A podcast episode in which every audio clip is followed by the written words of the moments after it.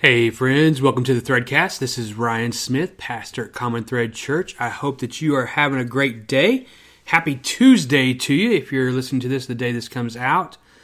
Uh, I usually try to get this out on Mondays, but uh, it's been one of those uh, just first couple days, and so I didn't get it there. I apologize for that, but uh, it is what it is. Um, so if you're joining us for the first time, we are in the midst of a series uh, the big title is called The Best of Romans Replacing Power and Privilege with Peace. Um, but really, the concept here is we're looking at Romans um, with that, that theme of replacing power and privilege with peace. The idea that this is what Jesus' intention is from the very beginning, um, that there is a power in place when he writes this, when, when uh, Paul writes this. Um, the, the Roman Empire and the Christians in Rome are trying to figure out what it means to live as a new follower of the way of Jesus Christ? What does it look like for me to live in this this incredible empire? Uh, what do I do? Do I fight back? What does it look like? All this kind of stuff. And and Paul gives these words of wisdom that he gets from Jesus, um, and he says, "Yes, we're going to fight the system. We're going to rage against the machine." But we're going to do it in a unique way. We're going to do it in a, in a third way, kind of way, and and we're going to instead of doing it with with power and and, and other might, we're going to do it through peace. And so, um, you know, he he emphasizes this concept of we don't want to keep the cycle going, you know, because everybody understands that when there's a war, when there's another army, you take it over by having more might, by having more chariots back then, by having more atomic bombs, and whatever it might be. Um, but but Paul is saying no, that's not the way of Jesus. As instead, the way we're going to do it is that you love God by offering your entire body daily to God. And and you know in chat and we're reading Romans backwards to kind of get the emphasis on this. Um, and so in chapters 9 through 12 we get this concept about loving God by offering our entire body daily to God. Um, but then um, in other sections of that 9 and 12 we find out that the way you do that is through the up and an out um, through a relational sense of um, that first you have this relationship with the divine with God um, that you give yourself to something greater than you are. Paul knew that as Yahweh.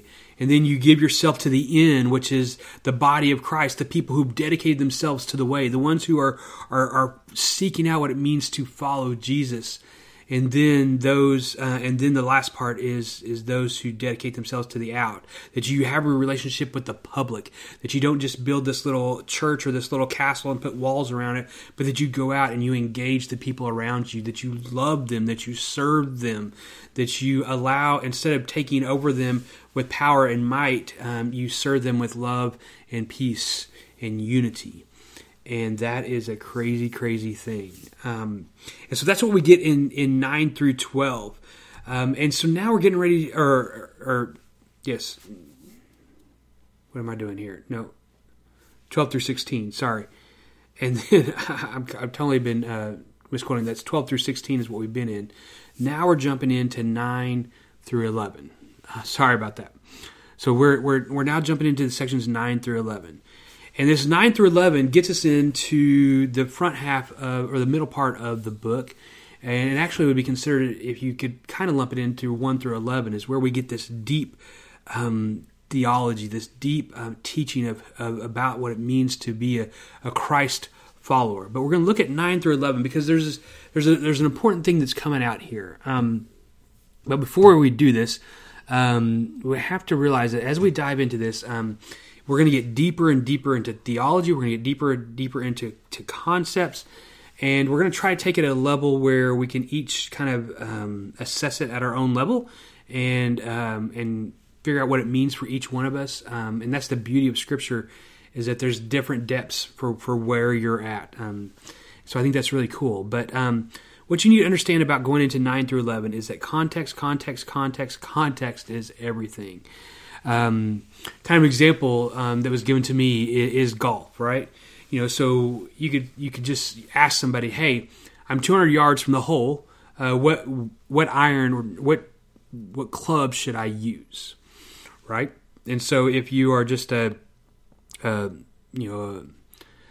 A, off the street kind of golfer who just kind of plays for fun, you know, you just kind of say, well, I think I'll use this, right?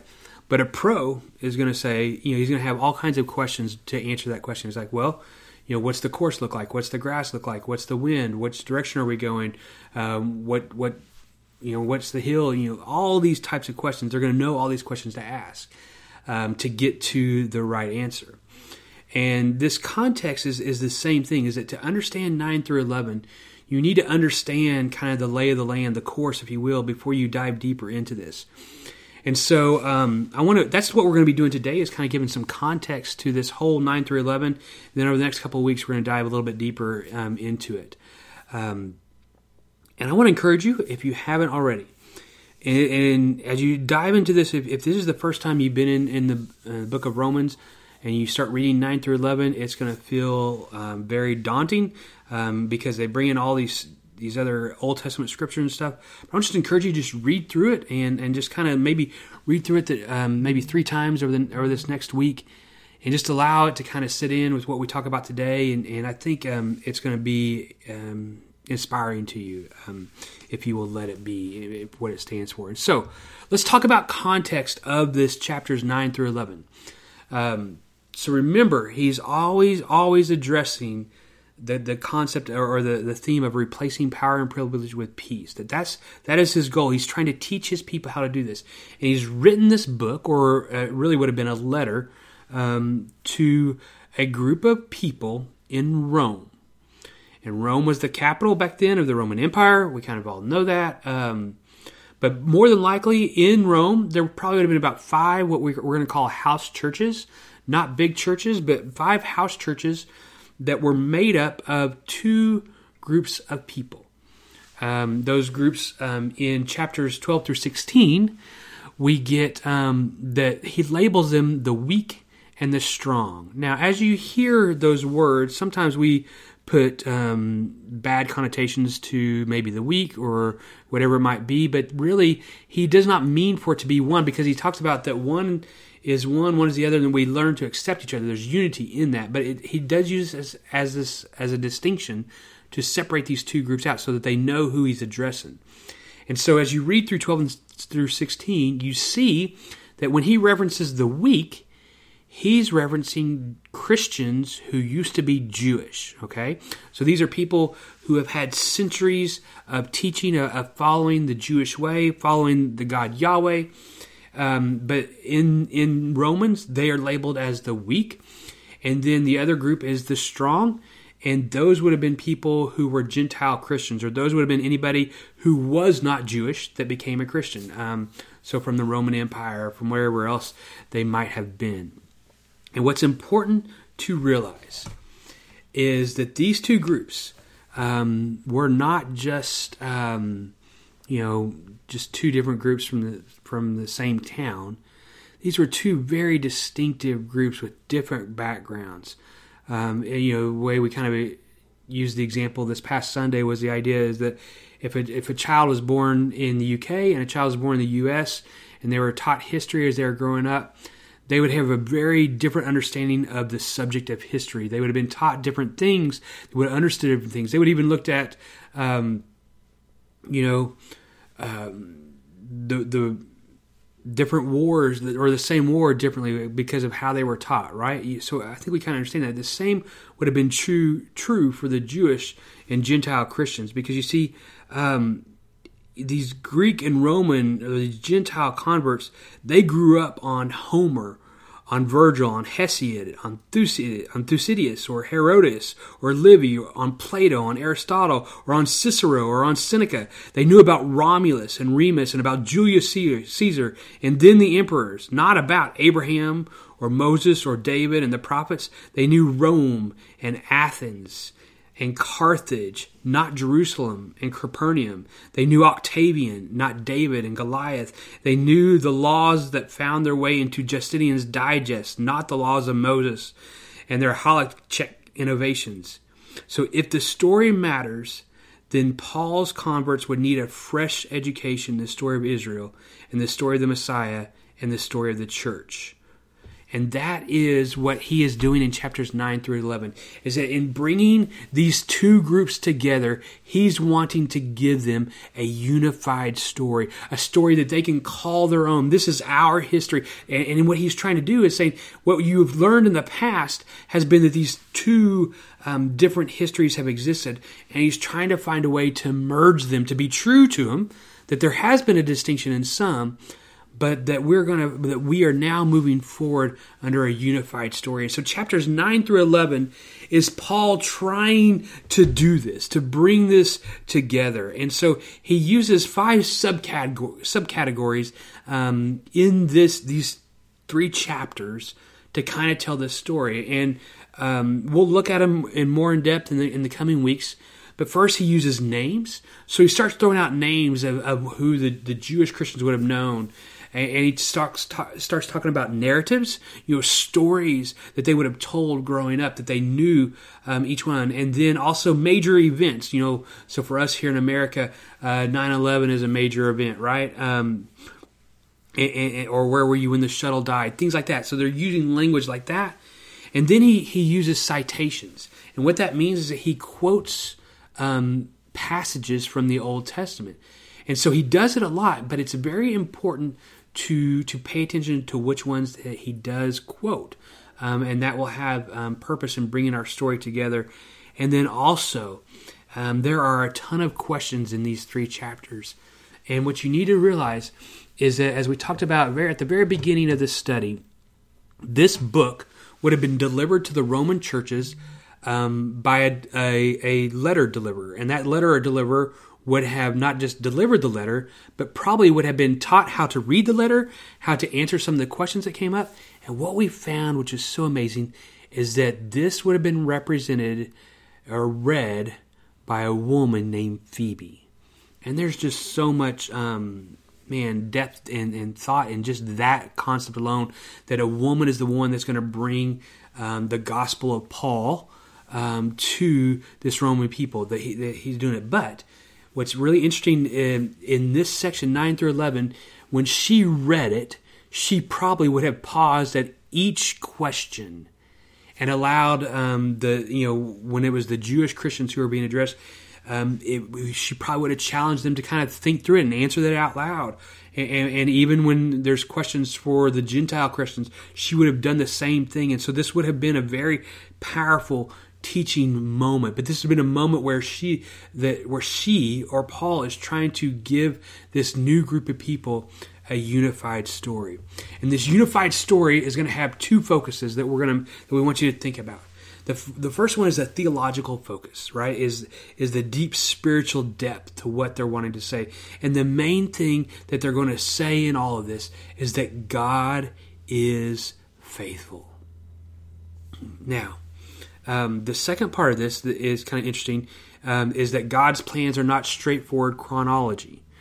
And what I mean by that is this idea that God is faithful, but He is always faithful no matter what is happening in the world. That, that He can be faithful even when somebody else is not faithful, or when there's a government that's not faithful, or when the people that He's chosen to do something, they don't do it. He can still be faithful, right? Um, and so this is a huge thing, but this is also can be a, a dividing point. Um, and this, I want you to hear this because if we're honest, the concept that God is faithful is, is a hard pill to swallow. Because there's so many times in history, um, if you look at the broad scope of history, there's so many times you can see in the broad scope of histories, and you can say, God, where were you, right? Where were you when all those Jewish people were, were being killed in the concentration camps, you know? Or where were you when, you know, all these bombs dropped? Or where were you when you know, this kind of stuff? But even if you take out the broad um, stroke uh, of, of time and we just look at our own lives, right? There's t- moments in our lives where we can say, God, where have you been?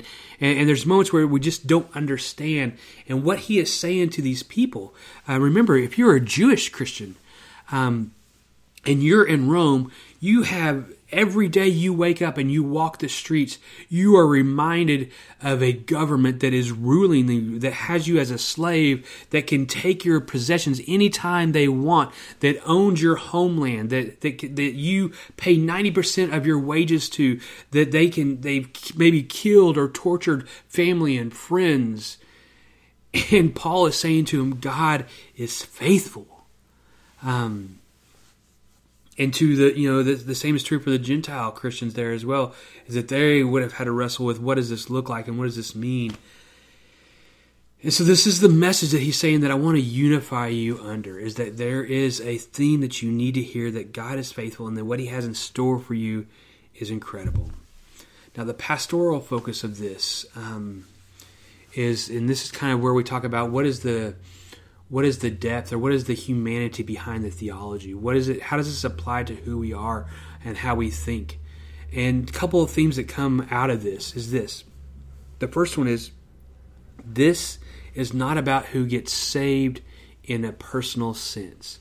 A lot of times when we look at Romans, we, we, we start talking about the word salvation. We talk about what it means um, to be righteous and, and to become, um, you know, to have eternal salvation, whether you're saved or not.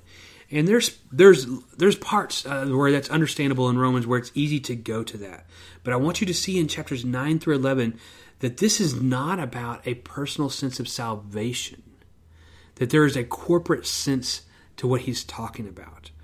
And then um, what he's really emphasizing here is who the gospel agents are in God's redemptive plan.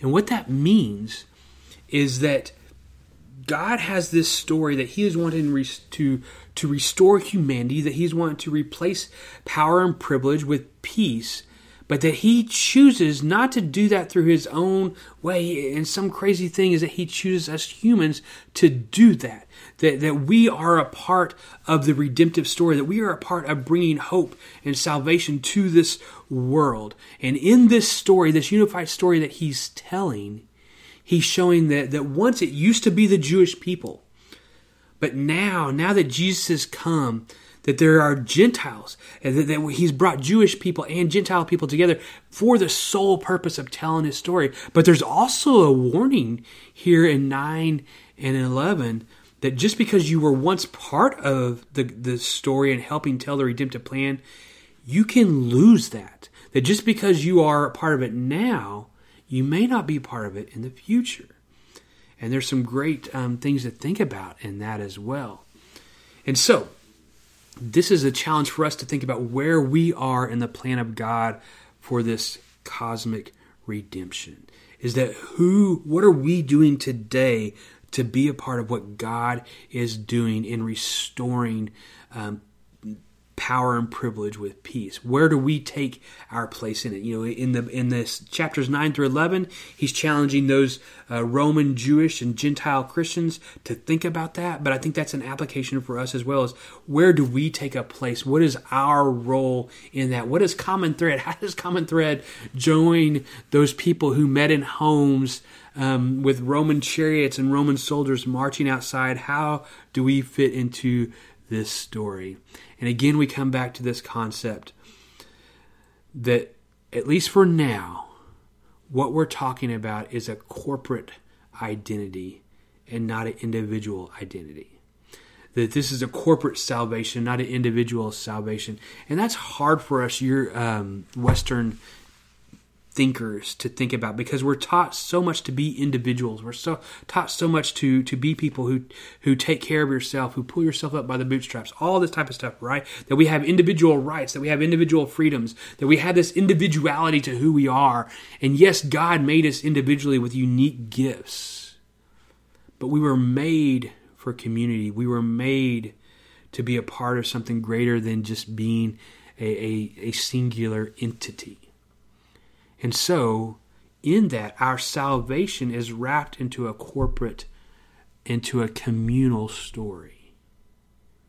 That you are a part of a story that is greater. And I love, I, I love that common thread that we are learning to live that out. That we're willing to, we're we are um, becoming a church, a body of people um, who um, live in different places of the world and so individually, we, we, we face life from our own um, British or our own Arkansan or our own Hoosier or whatever ways. We, we have our own struggles and we have our own ways to day in, day out live it, but yet we also have this corporate identity of common thread that we are one. Uh, in this world, and that's what we invite people into to join us. And so we are wrestling with this already, um, even though it might not make sense. At the end of chapter 11, um, Paul gives this doxology or this this kind of this prayer of, of just kind of a charge, if you will, of after giving this unified story. This is kind of his. He, he speaks these words over um, over the the Roman Church, over the Jews and the Christian or Gentile um, Christians. And I want to read those words to you because I think um, they are so powerful in, in, in, charging us with this as well as we seek to um, a um, acknowledge that we're part of the unified story, that we seek to understand that story, and then also as we seek to take our place in that story. And this is what he says in Romans 11 33 through 36. Oh, the depth of the riches of the wisdom and knowledge of God.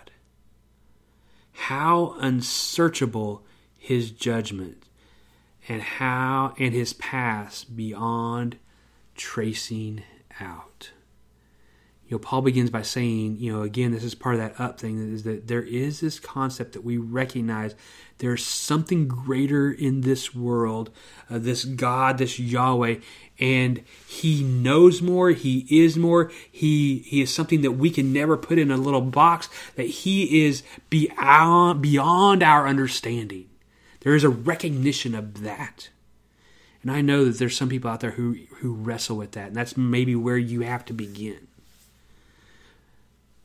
but for others this is this is something we have to recognize. We have to remember that even though we know about god even though we know about jesus that we will never know everything because the wisdom and knowledge of him is so unsearchable that we can't understand things that he do, he does.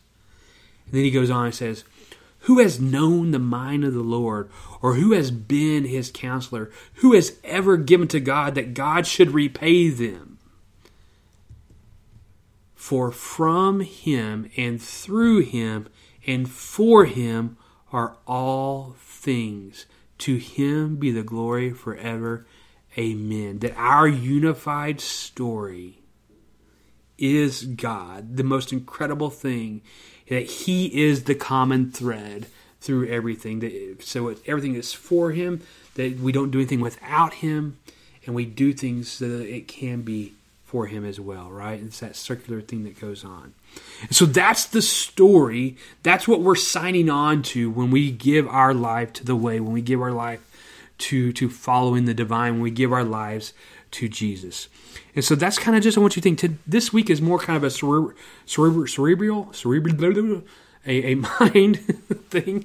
Uh, can't speak right now, um, but it's this lesson is more something we think about, right? It's this idea that there is a unified story that we grab hold of, that we have a history, that we see that God has done something in this world, but also that we acknowledge that He's doing something now.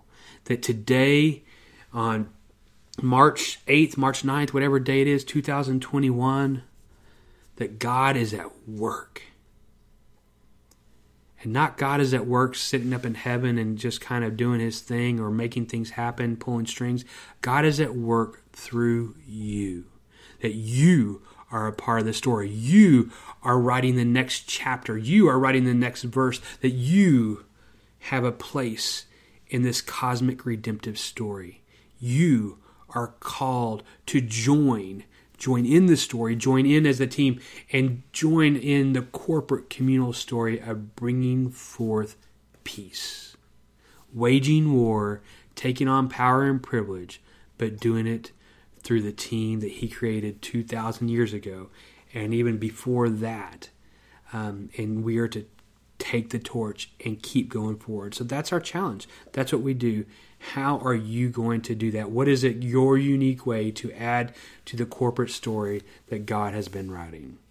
Hope this gives you something to think about. Um, and we'll kind of talk through a little bit more and love to hear your thoughts on, on faith life. Hope you have a great day. Grace and peace.